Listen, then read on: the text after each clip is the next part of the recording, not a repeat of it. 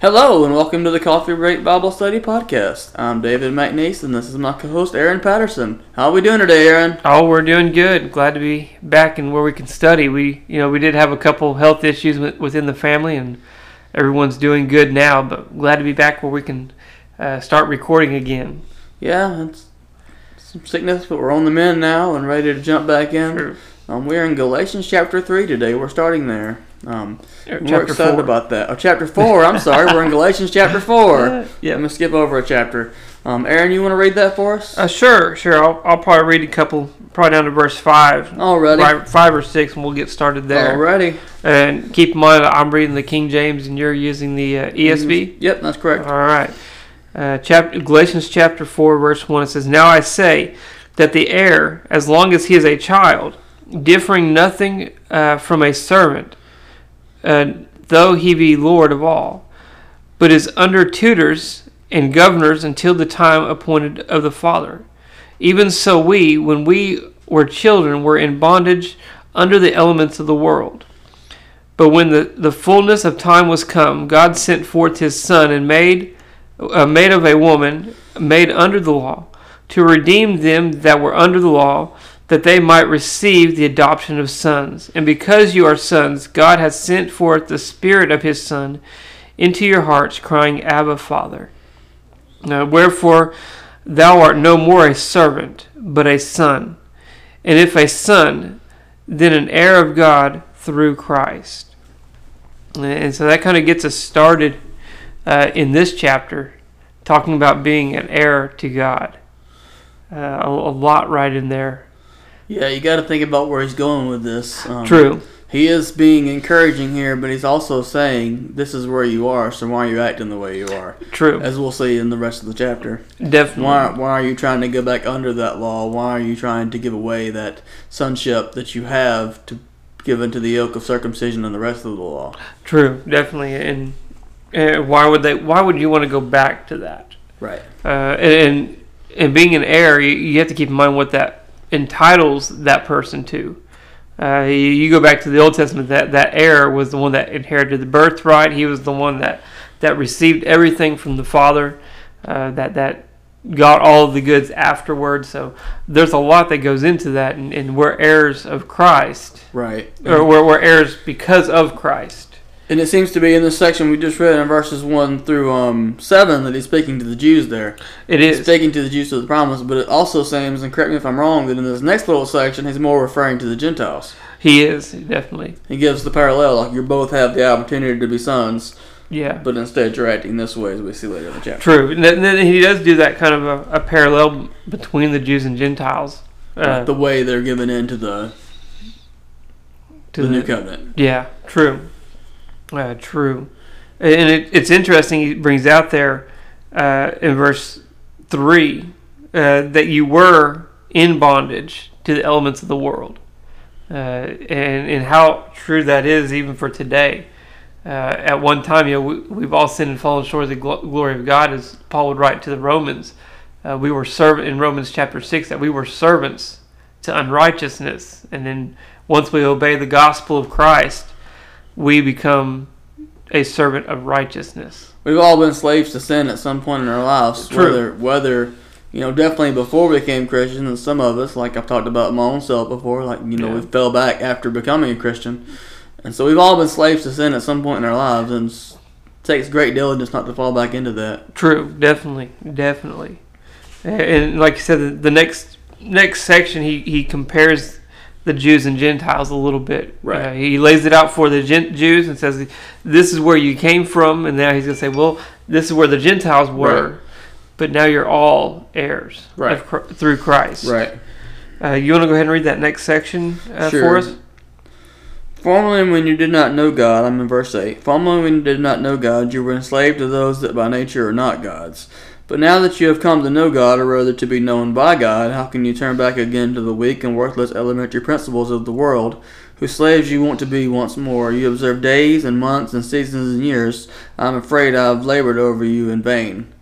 Brothers, I entreat you, become as I am, for I have become as you were, become as you are. You did me no wrong. You know it's because of bodily ailment that I preached the gospel to you at first. And though my condition was a trial to you, you did not scorn or despise me, but received me as an angel of God, as Christ Jesus. What then has become of your blessedness? For I testify to you that if possible you would have gouged out your eyes and given them to me. Have I then become your enemy by telling you the truth? They make much of you, but for no good purpose. They want to shut you out that you may make much of them. It is always good to be made much of for a good purpose, and not only when I am present with you. My little children, for whom I am again in the anguish of childbirth until Christ is formed in you, I wish I could be present with you and change my tone, for now I am perplexed about you. Wow. Wow. Yeah, we start there with we see the we see the address of the Gentiles, how they were enslaved to other Yeah. things besides God, and then they found God. True. But something's happened since they found God. True. True. It's it's almost like they went too far. It sounds like they they they've turned away from. Uh, like I said, the, the elements whereunto you were in bondage, talking about the idol worship, the things that they Right. were doing. Uh, and then he goes on and says, Look, I, I haven't injured you. Uh, I, I, I, I, there, even though I had infirmity in my flesh, I still proclaimed the same gospel to you. Uh, I still taught you that. Uh, and, and it's very interesting there. Uh, where was it? You just read it. Uh, verse, uh, let me find it here. Uh, verse 20 says, I desire to be present with you now, to, to change my voice, uh, so I stand in doubt of you. Uh, it's almost like he's rebuking them, saying, Look, if I was there, this would be a lot harsher.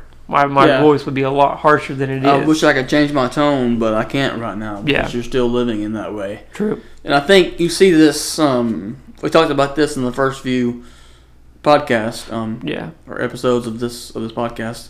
That's when we started with Galatians.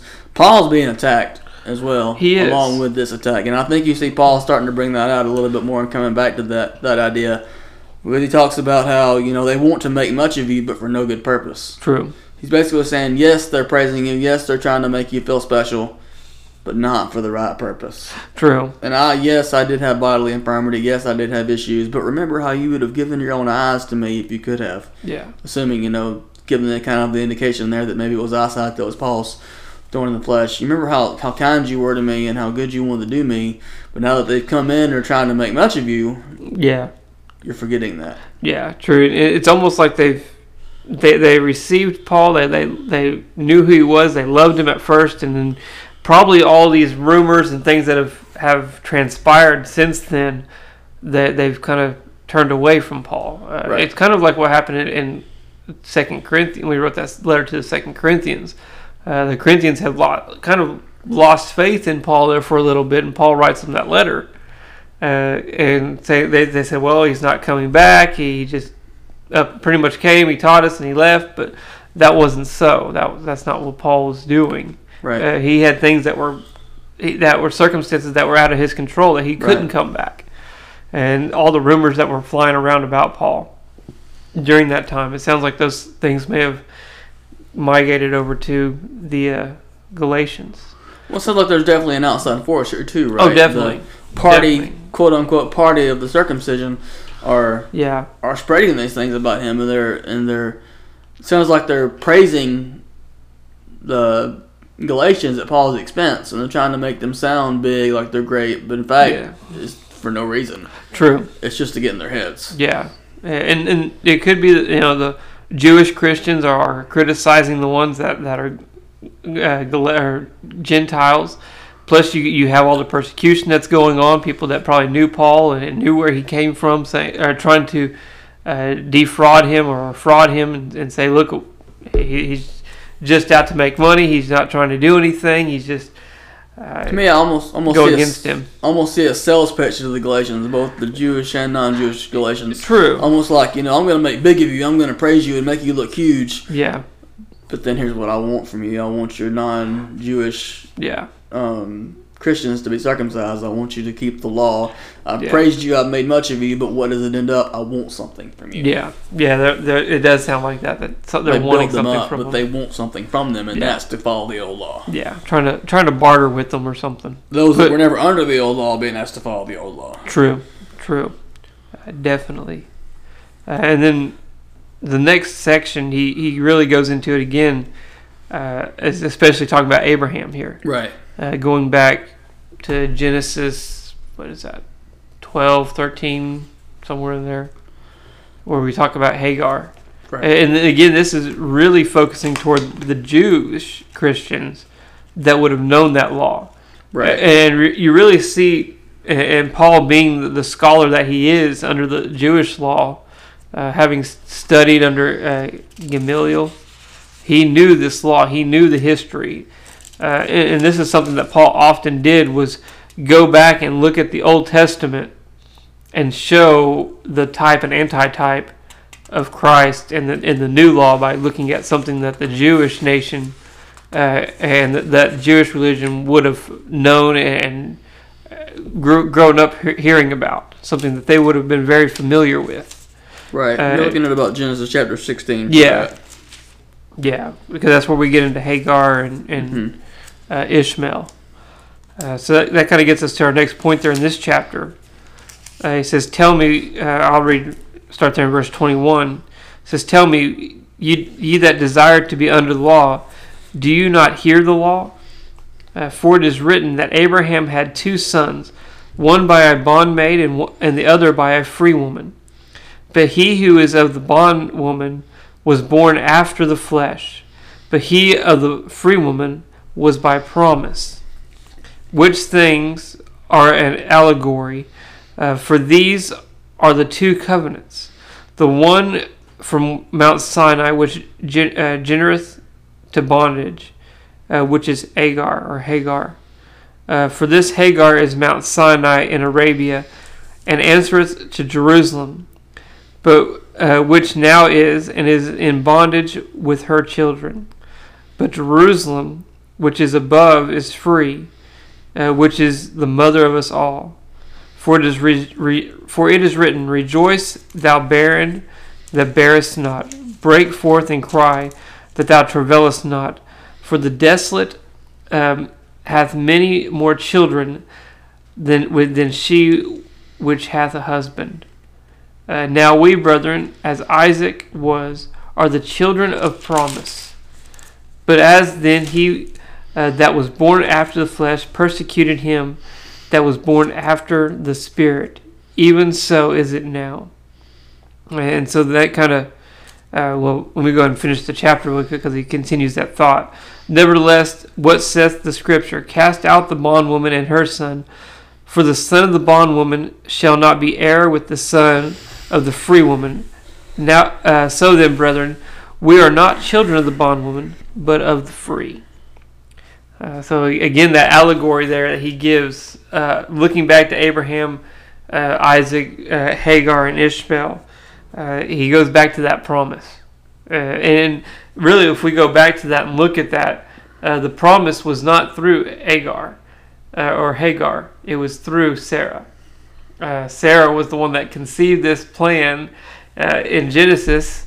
Uh, that you know she hadn't had a child; she was old in age, so she said, "Well, let me." I, I will give Abraham my, my uh, maid, my, my servant, to have a child for him. And that's what took place. And then, even, even within that account, uh, afterward, right after that, Sarah regretted it. Uh, she despised Hagar and what took place. And so it's very interesting that he brings that uh, allegory between those two. And then he calls Hagar Mount Sinai. Yeah. Yeah. And then he points out that the promise wasn't that of this Jewish um, system. The Yeah. promise was the promise of Jerusalem above, True. of Christ, True. through Definitely. Sarah. Yeah. Even though he points out the Jerusalem, he makes that s- makes as though that was through Hagar. Yeah. But that would have been a sharp, like, it would almost been, we talked about this a little before the podcast. Yeah. That would have almost been like a slap in the face It would have to been. call the law, basically calling the law to be under Hagar. That would have been kind of a slap in the face to the Jewish people. Oh yeah, def- definitely, uh, because they would have known the difference between Agar and Sarah, Right. and then, oh, excuse me, Bless you.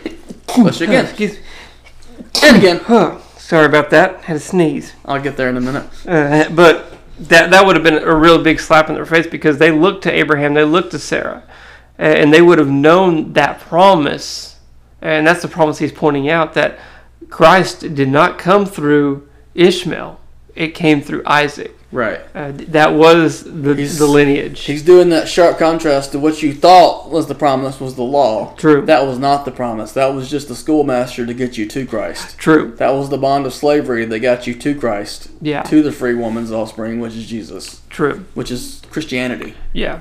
Yeah. And if it, it was, it, it did not come through Ishmael. Right. It came through Isaac. That was the bloodline that But- led toward Christ. The old law in this allegory Yeah. comes through Ishmael. Yeah, and it, it's very interesting. He he goes back to Abraham. He doesn't even go back to, to Moses. Right. He goes all the way back before Moses. Right. To uh, to Abraham, the the father that, that everyone looked toward, and uses that as the example. But you see that happening a lot in the New Testament. You do. Like they just kind of bypass Moses yeah. and they go on to Abraham. Yeah, yeah, because Abraham was that that founding father. Right. Everybody looks toward Abraham, and so what a what a better example to go back to the one that everybody knows about.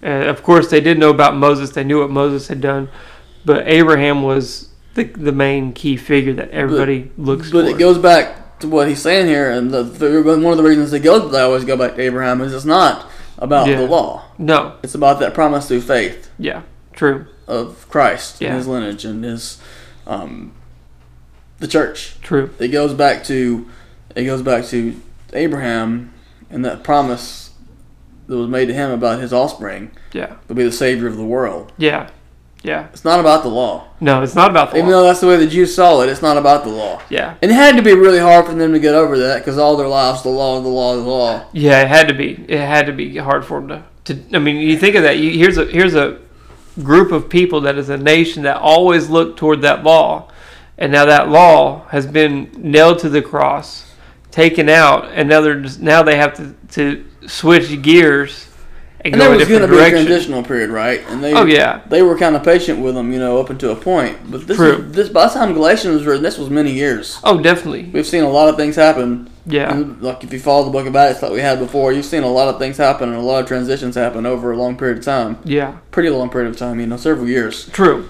and then a couple decades or so, as I would say, yeah, and then. But they're still trying to go back to that old law. yeah, yeah, They're still trying to go to the old law.